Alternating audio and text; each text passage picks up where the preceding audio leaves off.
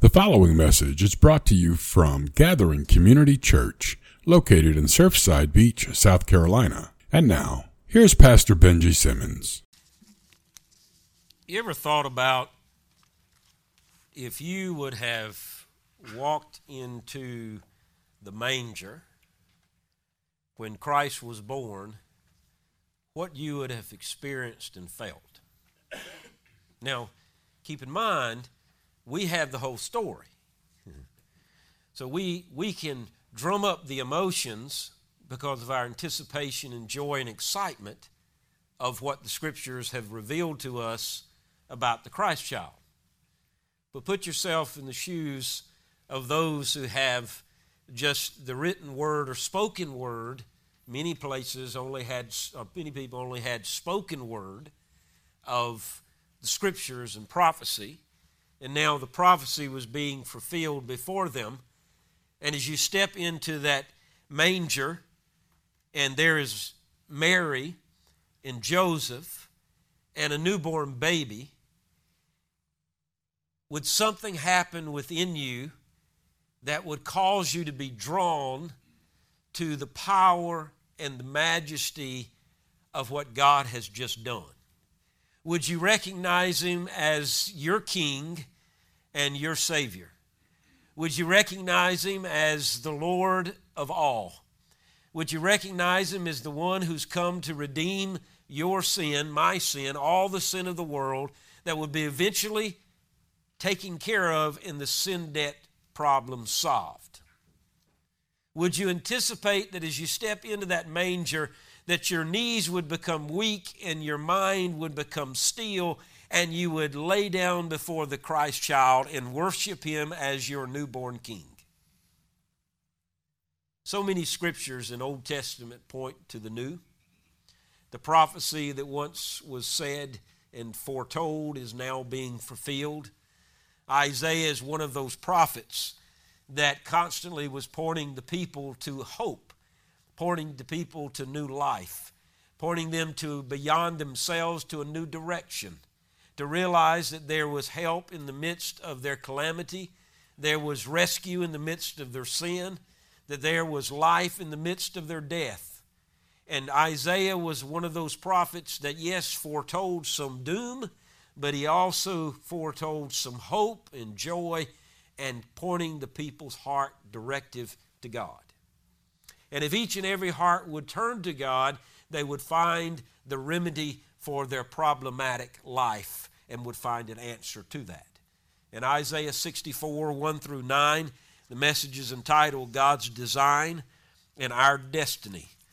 And yet, you know, you've got to look at the fact that God has a plan bigger than what we can drum up in our own mindset, is beyond what we could ever imagine and we could ever try to manipulate in our life. God's plan is greater, His design is beyond uh, really human comprehension, and yet our destiny is in His hands.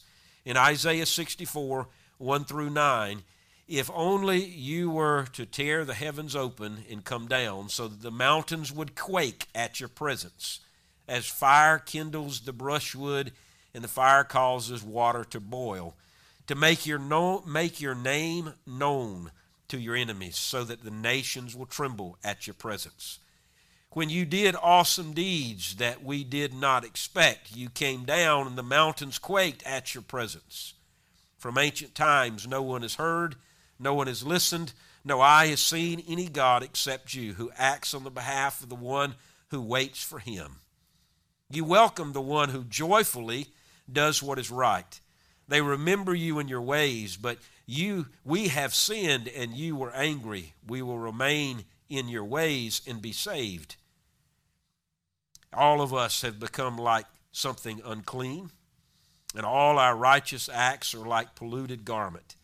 All of us wither like a leaf, and our iniquities carry us away like the wind. So Isaiah is saying, God, you're powerful, you're majestic, you are God. You are on your throne, and we are in need of help. Our life cannot in any way invite us by our, our acts to be in your presence.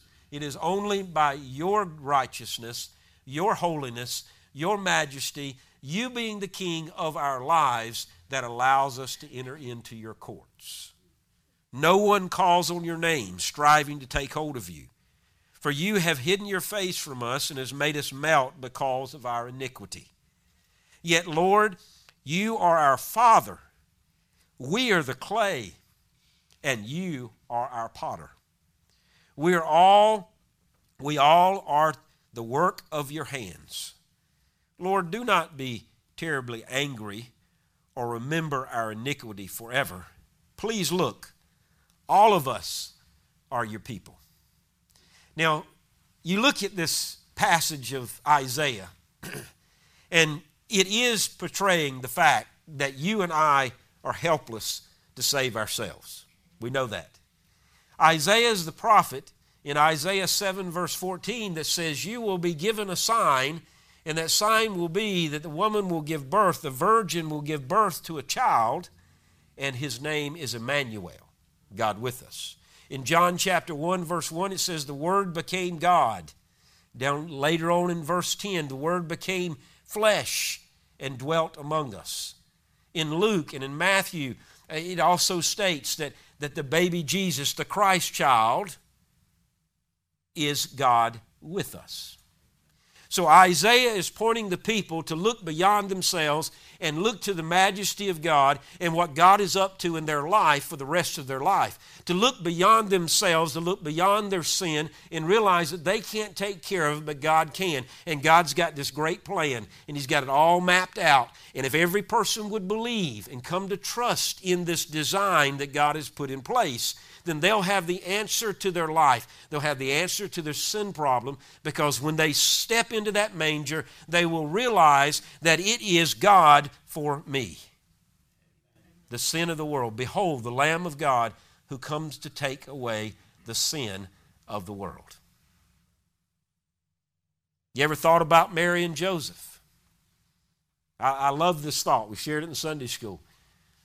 As they're sitting there or just cuddling together as a little family. All of a sudden, Joseph looks up and punches Mary and says, Here they come, Mary. The whole world's coming to see our child. Everybody's being directed to this manger. We thought they were coming before a census, but we know that that was just God's way of orchestrating everyone to converge upon Bethlehem. Amazing as they step in there and they look into that child's eyes and they see the eyes look back at him, and it's the eyes of God looking directly back at us. God's design and now our destiny. So let me talk to you about a heart matter. The heart matter is Christmas. As we think about what it takes for each of us as we prepare our own hearts uh, to, to what it takes for our hearts to be prepared as we enter into this Christmas season, and it happens every year. In 1939, President Franklin Delano Roosevelt and the First Lady prepared to receive the diplomat visit from King George and Queen Elizabeth of Great Britain. Every detail of the visit was meticulously planned, as it would be even today. And only the finest accommodations and the finest food and entertainment would be appropriate for this royal couple. But on the second night of the king's visit, Eleanor Roosevelt decided to break from protocol. She invited the king and the queen to come to the Roosevelt's private cabin for a very informal dining experience with real American food. Well, the royal couple accepted the invitation. And at the cabin, they held a picnic with ham, turkey, baked beans, and strawberries. Now, one item on the menu that really puzzled the king that he had never seen anything like it and never been fed by anyone else. Mrs. Roosevelt explained that it was her specialty and one thing that she knew how to really cook very well. And so now, let me ask you what would be that strange American food that you could feed someone that they would have no idea what it is until they ate it. Well, they already, already said they were feeding them baked beans. Hot dogs. So here was the king and the queen enjoying the all American hot dog at a very informal dining experience. This is the time of the year, of our season, when we prepare to welcome God of, of, of creation into our hearts all over again as we think about the powerful message and story of Christmas. How shall we prepare for this momentous event? How shall our hearts be prepped for the receiving of the child? So, how shall we prepare our hearts? Now, I'm going to give you the answer. I'm going to ask a few questions to give you the answer right off the top. The first thing that has to happen, and probably the most important thing, is that you and I must increase our awareness of the majesty of God. Now, you've got to go back to that story. Now, we'll look at the story in Luke and in Mark and John throughout the rest of the next several weeks. And we'll pull out the scriptures and what they say about the Christ child. But there must be an awareness of the majesty of God. The babe in the manger at Bethlehem will be best understood if we first appropriate and appreciate and place God in all his glory.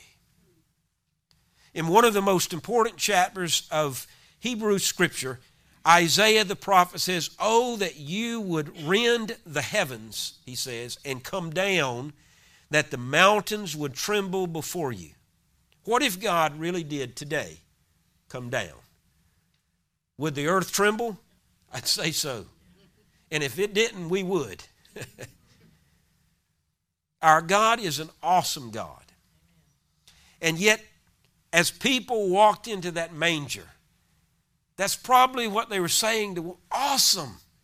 This is one of the most awesome experiences I've ever had in my life to walk into this place and feel the love of God and to feel that, that there's something about my destiny hinges on the belief of what's in this manger. To realize that inside this, this uh, place where this child is lays is in an invitation for me to place my trust and faith into this child as God of my life. Something must occur in our own hearts every Christmas to prepare ourselves. And it's the same as it was some 2,000 years ago, the same experience. So put yourself back into that manger and see Mary and Joseph and the babe all by themselves, surrounded by the, the animals and the shepherds and all the other unexpected guests that are coming in one by one from all walks of the world. And realize it's not because of the crowd, and it's not because of the beauty of Mary, and it's not because of the handsomeness of Joseph, and it's not because it's just a little baby in, in human flesh. It is God invading the presence of everyone who walks into that manger. And it's the awareness of the majesty of God. What a magnificent universe we live in. Just look to the sky. Perhaps it's no accident that wise men were said to be astrologers who followed the stars. Who can help but be awestruck of looking into the heavens and seeing the galaxy of stars and, and lights?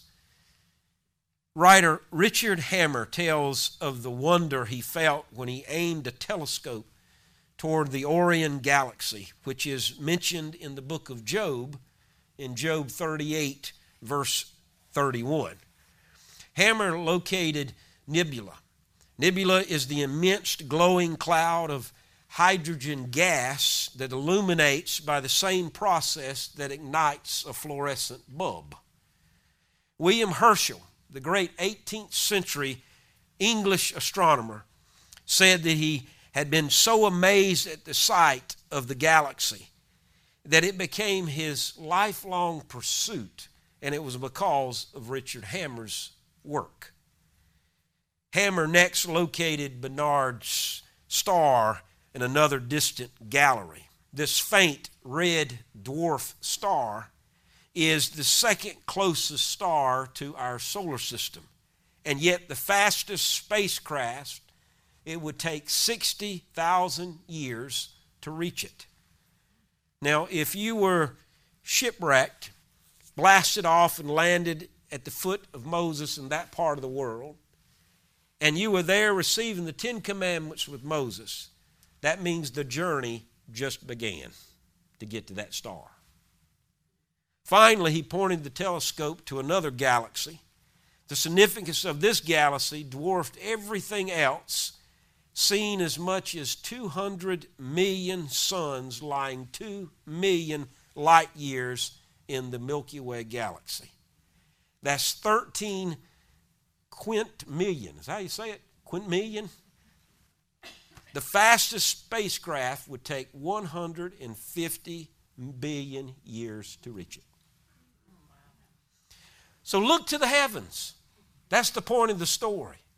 Look to the heavens and notice what God has created. And if God has created all of this universe, then surely He can take the sin problem in your life and mine and bring about a remedy, to bring about a new destiny to bring about a new life and a new light because He is an awesome God and the majesty of God is powerful. But as you think about Isaiah and you think about all the things that he is challenging us in our own sinful life to realize that we can't take care of our own life without knowing this Christ child. The commonplace today's world is to reduce God to the, the man upstairs, which I do not like that phrase. I can tell you from the beginning. Reflect for a few moments on the scope and the majesty of that creation, and you will very quickly see how absurd and inadequate that description of the man upstairs really is. Our God is an awesome God. And to appreciate the coming of that Bethlehem babe, you have to appreciate the scope and the majesty of God as the Creator. So we must increase our awareness of the majesty of God. Why did God enter the world? Now we understand what we can do to prepare it. So the, the question is, why did God enter the world? And again, I'll give you the answer right off the top. It's because of our sin. It's because of your sin and mine. It's because of those of the past and those of the present. And that sin, sin itself, is given the necessary work that has to be in place so that you and I can be freed from the penalty of our sin. Isaiah writes, But we continue to sin. How then can we be saved? Isaiah questions. All of us have become like one who is unclean, and all of our righteous acts are like filthy rags, he says. We're all shriveled up like a leaf. Like the wind, our sins sweep us away. No one calls on your name or strives to lay hold of you, for you have hidden your face from us and made us waste away because of our sins. But guess what? He revealed his face in the form of a child. He hid his face because of the sin of the world, but he brought the world to the babe. And we look into the eyes of that child and we see the face of God looking back at us. Why? Because that became the answer of what Isaiah asked. What can we do? How can we be saved? Walk into the manger, look into that Christ child, and believe he's your Savior. That's the answer.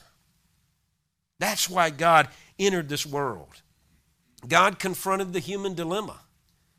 Either wipe out the slate clean and start again, which he did in the time of Noah, or to take a different approach to the flawed hearts of humanity, yours and mine. God confronted that same dilemma how to root out fear and jealousy, hatred, bigotry, and all the evil that, that, that exists inside the human heart. But all of humanity, he realized he needed to do something without ripping and robbing humanity of its freedom.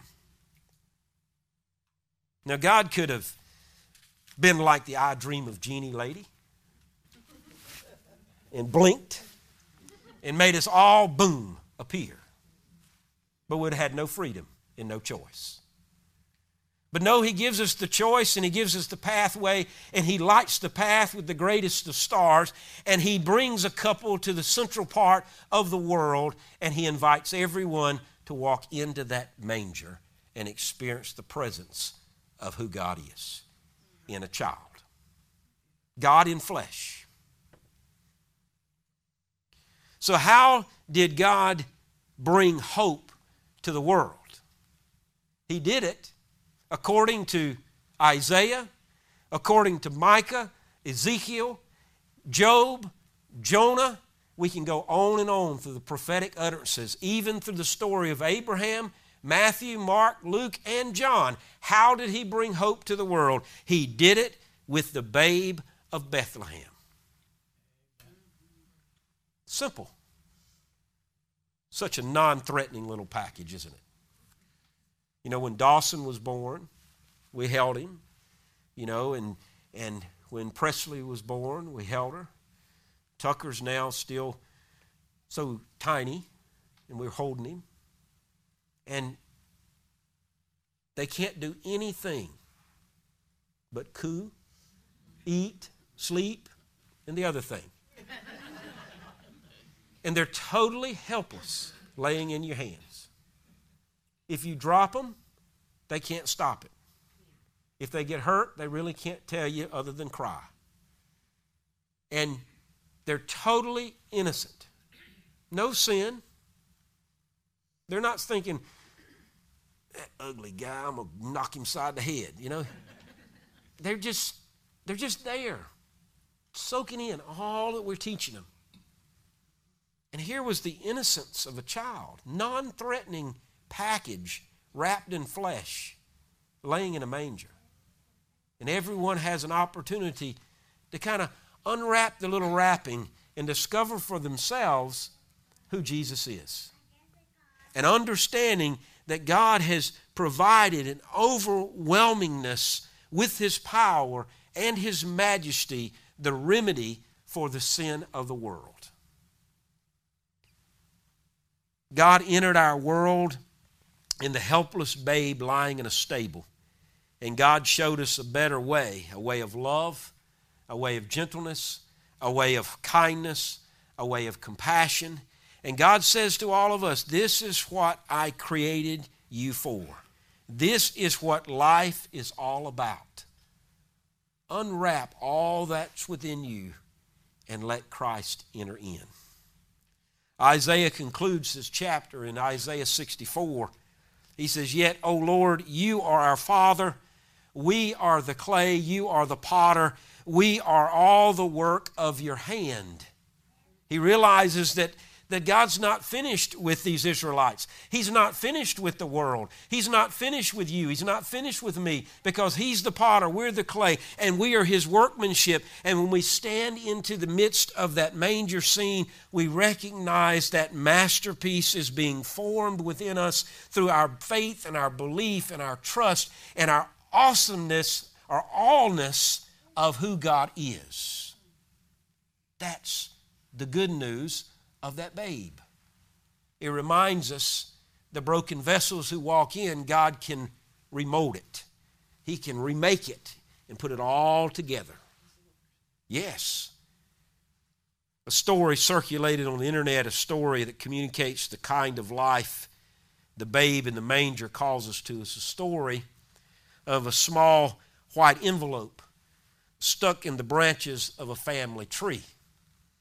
It began with a man by the name of Mike. He hated Christmas at one point in his life. Not the, the true meaning of Christmas now, I'm talking about the commercialism that he hated. But the commercial aspects, the frantic running, the blatant uh, materialism, all that. He just, he never, never liked it. And he saw it as the enemy of what Christmas really is. And knowing he felt this way, his wife, we'll call her Anne, decided one year to bypass the usual sweaters and ties and socks and underclothes that wives so often get husbands. She searched for something special just for Mike. And she racked her brain she racked her brain. The inspiration of Mike's gift came in an unusual way. Their 12 year old son, Kevin, was wrestling in uh, an event at school. And shortly before Christmas, there was a non league match between their team with an inner city church team, mostly African American. These youngsters dressed in sneakers so ragged that shoestrings seemed to be the only thing holding the shoes together. You could tell they were coming from poverty situation. And Kevin's team, their son, 12 year old son's team, had these spiffy blue gold uniforms and yet sparkling new wrestling shoes. As the match began, Anne was alarmed to see that the other team was wrestling without any headgear. It was a luxury that the ragtag team obviously could not afford. Kevin's team thoroughly defeated the inner city team without a hesitation. Mike shook his head at the end of all the matches. And he says, You know, I wish one of them would at least won. They had a lot of potential, but losing like this could take the heart right, of, right out of every one of them. Mike loved the kids, he loved all kids. And he knew them, having coached several sports, he had interlocked with a lot of those children and families. And that's when the idea came. That afternoon, Anne went to the local sporting goods store and she bought the assortment of wrestling gear or wrestling gear, whichever part of the country, and shoes, and sent them anonymously to the inner city church wrestling team. On Christmas Eve, Anne placed an envelope on the tree, and the note inside telling Mike what she had done in his honor. His smile was the brightest thing about Christmas. And year after year, in the succeeding years, it became a powerful family tradition. Each Christmas, she followed the same tradition, and yet the children, even after opening all their gifts, were now anticipating the opening of the envelope. The envelope became the highlight of all the Christmases. Well, one year they lost Mike to cancer. When Christmas rolled around, Anne was so wrapped in grief that she barely even got up the Christmas tree. But Christmas Eve found her placing an envelope on the tree. And yet it was joined by three more. You see, each of their children had done the same, had placed an envelope in the tree for their dad. The tradition has grown and someday will expand even further to the grandchildren standing around the tree with such wide eyed anticipation, watching their fathers take an envelope out of the tree, just like Mike's spirit, like the Christmas spirit, will always be with them. And that's it, isn't it? That's the reason behind yet Christmas. The God of all creation came into this world as a tiny babe and showed us a better way. And so, what is the reason behind Christmas? It is the way of peace, love, and joy. Realizing that as every person who stood there in that manger experience realized that nothing else in their life mattered but to look into the awesomeness of this child. There was such a peace and serenity that joy cre- was created within them because of the love that hit them in their heart. The reason behind Christmas today is not the tree. Beautiful. Beautiful poinsettias, D. Thank you. And all the colors. We know these are just uh, added benefits. So we know it's not these things. And if you didn't have any of this in the sanctuary, it's still not going to change the fact of what Christmas is. It's not the gifts, although we love shaking them and we love filling them, or maybe open them a little bit when no one else is looking and peek in there and tape it back, not get anybody any ideas. I haven't ever done that. Oops. And to realize that all those things are just the fun activities around it. The real reason is what God gave us that cannot be wrapped and cannot be molded, manipulated, found on a shelf, or bought on Amazon. It is peace, love, and joy. That's what Christmas is all about. Aren't you tired of the meaningless and littleness that so often goes with being a human being? Open your heart this Advent season to the real meaning of Christmas. Open your heart to this Advent season and to the real meaning of Christmas and let Christ dwell in your heart. When it happens, then you will experience Christmas, the true meaning and the real meaning of Christmas. Thanks be unto God for the gift of the child. And thanks be unto God for the invitation to go visit that child. And thanks be unto God for that invitation and visit changes us and our destiny for the rest of our life. Father, we thank you that you grant to us a, a vivid picture this morning of that Christ child. To realize that why you gave your son, why you birthed your son into this world, and all that, that, that remains through the lifetime is through Jesus, is the recognition of your plan, your purpose, your design, and it's for our own destiny. We thank you for not only eternal life, but abundant life that we experience today in Jesus. Thank you, Father, for loving us, caring for us, and, and moving us into the welcomed experience of your majesty and your awesomeness. In your name that we pray. Amen. My friend, we're going to have a, a song of affirmation this morning. And, you know, it's a song of, of commitment as well. Uh, the potter's the potter's hand, realizing the fact that that you know if you ever get if you ever get to the point like I've done many times and say God can't change this in me. He's it's just impossible for this to be different in my life. Or it's impossible for me to, to figure, figure this out then go back to that beautiful prophecy of Isaiah that, that he's the potter and we're the clay. And in our, in our brokenness, God can take that brokenness, mold us back together, put us and form us into the vessel that He can use. We may always have the scar, you know, we may always have the indention in the potter, the pottery, but we realize that, that God can use the brokenness of who we are and make something beautiful out of it. So Jesus is about come to me and watch the beauty come out of you. So let's let this be a song of affirmation and a song of commitment, uh, the potter's hand.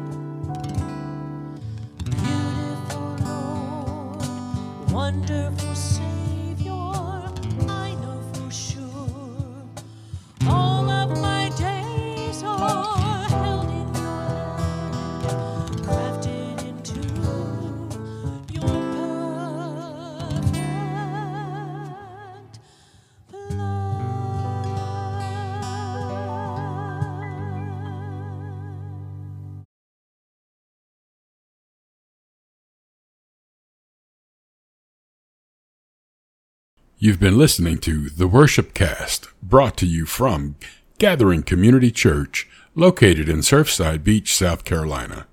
For more information about our church and its ministries, please go to www.gatheringcommunitychurch.com.